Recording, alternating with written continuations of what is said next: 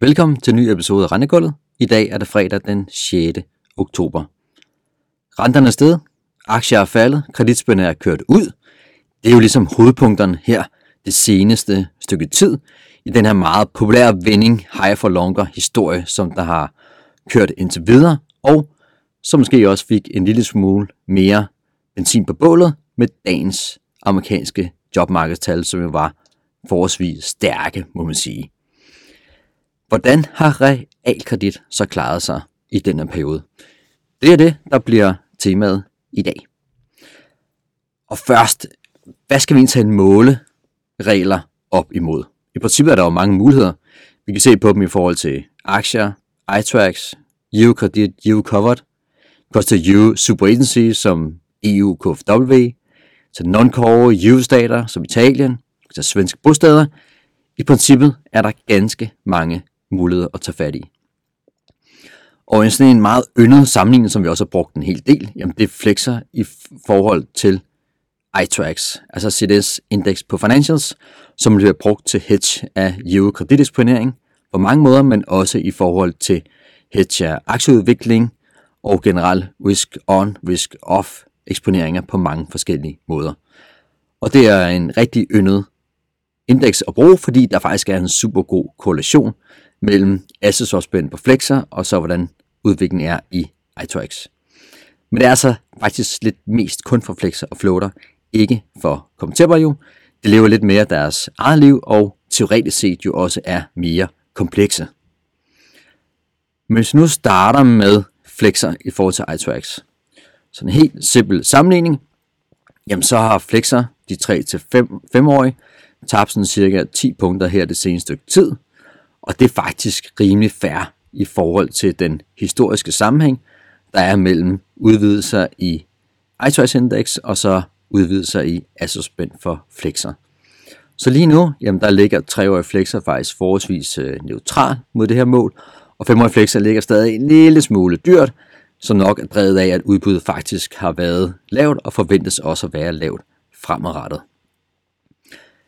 Hvad så hvis vi lige kigger flexerne mod svenske bosteder? Fordi svenske bosteder, de har sådan set også tabt assetswap-mæssigt her på det seneste, og der har udstedet altså været særdeles høj de fleste måneder i løbet af i år, og især her på det seneste.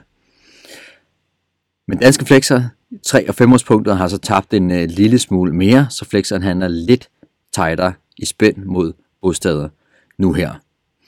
Og tager man lige sådan og kigger lidt på øh, flexkurven her i, i Danmark, jamen så synes vi faktisk nogenlunde, at der er pæn værdi i treårspunktet. Det er lidt mere interessant nu, end det har været tidligere i forhold til femårspunktet. Men igen lige i forhold til den sammenligning med bosteder, jamen så er der sådan nogenlunde fin sammenhæng sådan historisk, men ikke helt lige så god som mod, øh, mod iTrax. Selvfølgelig har der også været QI i Sverige, som selvfølgelig forstyrrer det her billede en smule. Men hvorfor er der så så fin korrelation til iTrax-udviklingen?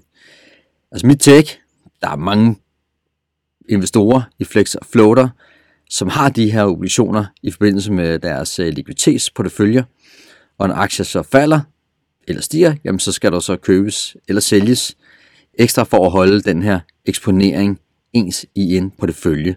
Så aktiefald vil så betyde, at der skal sælges flexer, og det kan så være medvirkende til at presse spændet ud. Så i forhold til den her logik, jamen så giver det egentlig en meget god mening, at der kan være en pæn sammenhæng mellem assets spænd i flexer floater rettet mod iTrax. Så kan jeg selvfølgelig også lige se på flexer mod Eurocoverts. Fordi historien om Eurocoverts er, at de har altså haft det rimelig svært på det seneste. SB er jo ikke så meget på banen mere, og det er altså noget, der godt kan mærkes. Og oven i det, jamen så har udbuddet i det primære marked faktisk været ret kraftigt her i det første halvår. Det er aftaget her på det seneste. Så hvis man kigger på udbuddet år til dato, jamen så er det faktisk øh, faldet ned på 2022-niveauet. Det er altså dog stadigvæk et ret stort udbud, der har været. I euro termer, der vi, taler vi altså 160 milliarder samlet udstedes i år. Så det er jo faktisk en størrelse, der er lige med hele udstående mængde i det kommenterbare marked her i Danmark. Spændende, de er også kørt ud. Sekundær marked, der ligger vi i år cirka 15 basispunkter wider, og siden sommeren, eller starten af sommeren i hvert fald, cirka 10 basispunkter højere spænd mod swapperne. Så, så de her covers, de begynder altså at tabe lidt før renterne her er steget igen på det sidste, men altså tabt lidt, øh, lidt ekstra her den seneste måneds tid. Og det virker til, at det her marked, jamen det skal finde en, øh, en ny balance, finde nye købere, hvor primærkøberne i dag, og sådan lidt historisk set, jamen det har været bank treasuries. Så i princippet så er der risiko for, at øh, spændene de kan fortsætte øh, lidt mere ud, før der findes en ny, fin balance. Men hvordan hænger udviklingen i Azure-spænd for Eurocopper sammen med udviklingen i Azure-spænd for flexer? Ikke super god sammenligning, når vi kigger hen over en, øh, en længere årrække. Fordi der er altså langt mere stabile spænd i yield covers, og det er de spænd, jamen de er sådan ret slow moving, kan man sige. Der sker lidt mere i det primære marked, hvor new issue premiums, de, de stiger lidt i de her perioder. Men altså sammenlignet til flexer, er der ikke super god korrelation med det. Danske flexer, 3-5-årige, jamen de ligger stadigvæk en, en del højere spænd, når vi basis det til euro og sammenligner med euro coverage. En anden lidt kort ting her i Europa, som faktisk også har haft det svært, Jamen det er Euro Super Agencies, det er udstedet som KFW, EU, EIB, som nogle af de, de største lige at nævne her.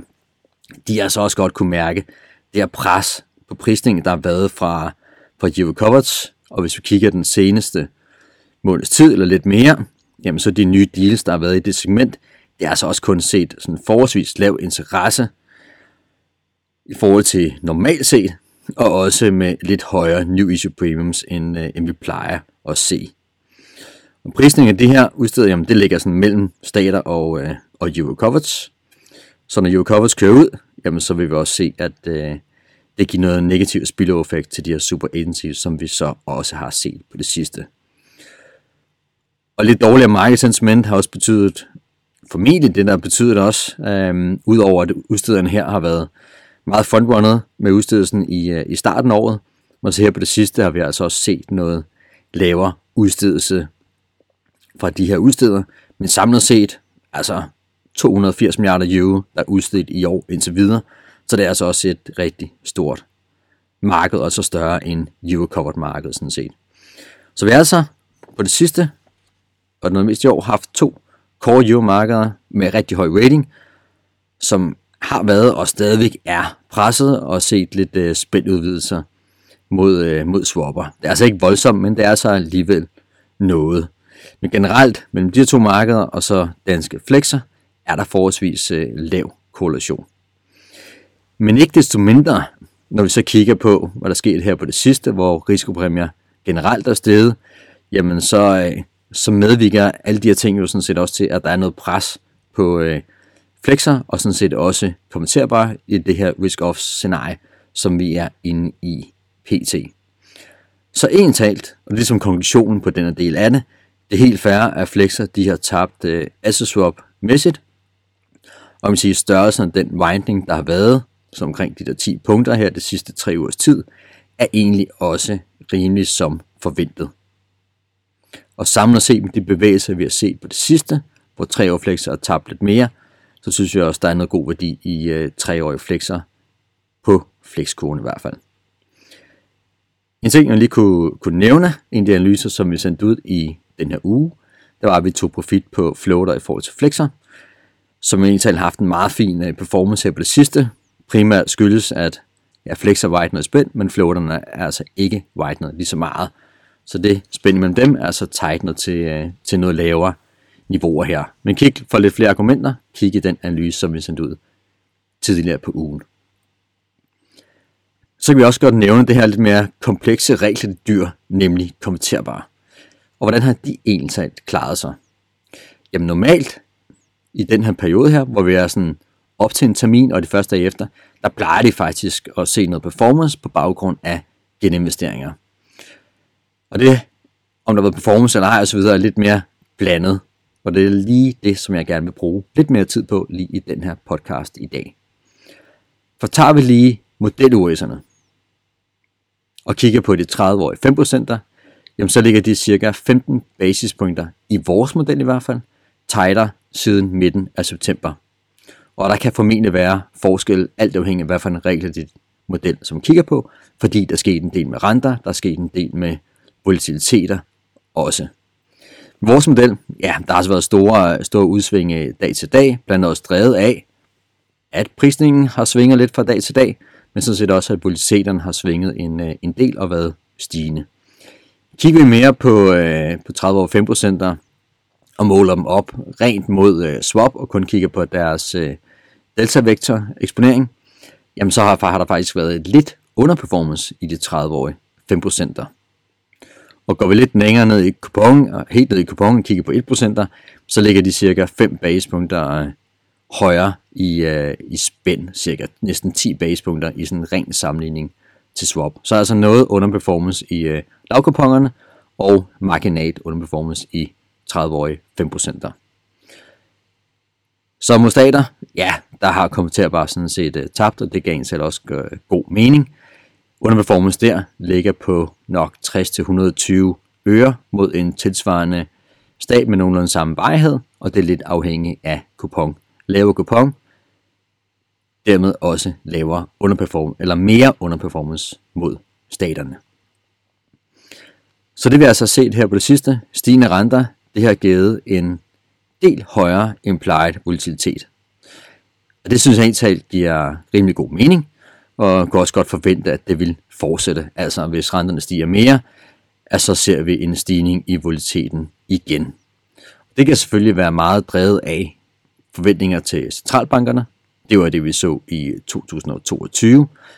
Og senest nok også lidt mere udsættet omkring det længere renter, som jo har været drevet af lidt højere regelrenter, måske et højere term premium, det er vanskeligt at give et øh, stensikkert bud på, hvad der har drevet den her bevægelse her på det seneste, synes jeg. Men altså, højere implied volatilitet, det giver noget mere optionsværdi i de kommenterbare, det giver en lavere modelkurs, og da modelkursen som er højere end markedskursen, ja, så falder ORS altså i modellens termer. Med mindre altså, at markedet de priser de her voldstigninger ind helt, og det plejer altså ikke helt at ske. Så øh, modelmæssigt har der været lidt optisk performance i kommentar, man sige, eller også sagt med andre ord, noget manglende kurstab. Hvad så, når vi lige kigger på ændring i volatiliteten og spænd påvirkninger sådan historisk set? Høj volatilitet, jamen det plejer sådan set at være udtryk for risk-off, og dermed også OS udvidelser i kommenterbare. Så for kommenterbare, jamen så er sådan en model OS i sådan en kort periode i et risk-off scenarie, som vi har set her på det sidste, nogle gange ret svært at bruge som en god rettesnor for, hvordan performance egentlig har været. Hvis vi prøver at kigge på OS-udviklingen i forhold til sådan mere et fair value mål for, hvor OS-niveauet skal ligge hen, baseret på volatilitetsniveau, renteniveau, kreditspænd i, i Europa blandt andet, jamen så, øh, så ligger 30 og 5% altså forholdsvis tæt på et øh, færre niveau nu her. Så spændtermer, der er konverterbare højkupongerne i hvert fald, gået fra at se rigtig billigt ud i det her mål, til at være noget mere sådan færre prisforsat. Det var sådan set også en af årsagerne til, at vi i dag lige sendte en øh, analyse ud, hvor vi tog profit på en trade med køb af 5,53 i kombination med 1,53 i forhold til swaps. Så alt i alt, hvis vi lige skal samle op på noget af de her ting, jamen begrænset interesse, det er jo forholdsvis naturligt i den periode, vi lige har set her. Det er helt naturligt, flexer har tabt i forhold til swapper og stater, og tabet synes jeg sådan set er, er fair nok med de her 10 basepunkter og spændt udvidelse i forhold til, hvordan iTrax og andet har udviklet sig. Kommenterbare, jamen de har klaret sig spændmæssigt godt, men kursmæssigt mod stater ikke så godt, men altså ikke helt skidt på nogen måde. Så er det ret interessant lige at vende opkøbene, fordi kurserne i 1%, halv procent og 1,5% ligger jo på rigtig lave niveauer. Og på det sidste, jamen der har vi sådan set også set, at opkøbene de er steget. Kan det så redde lavkuponger og kommentere bare generelt set? Formentlig øh, ikke helt i hvert fald. Som nævnt, ja, vi har set en stigning i opkøbene på ca. 200 millioner til nu omkring 650 millioner i snit her på det sidste i hvert fald.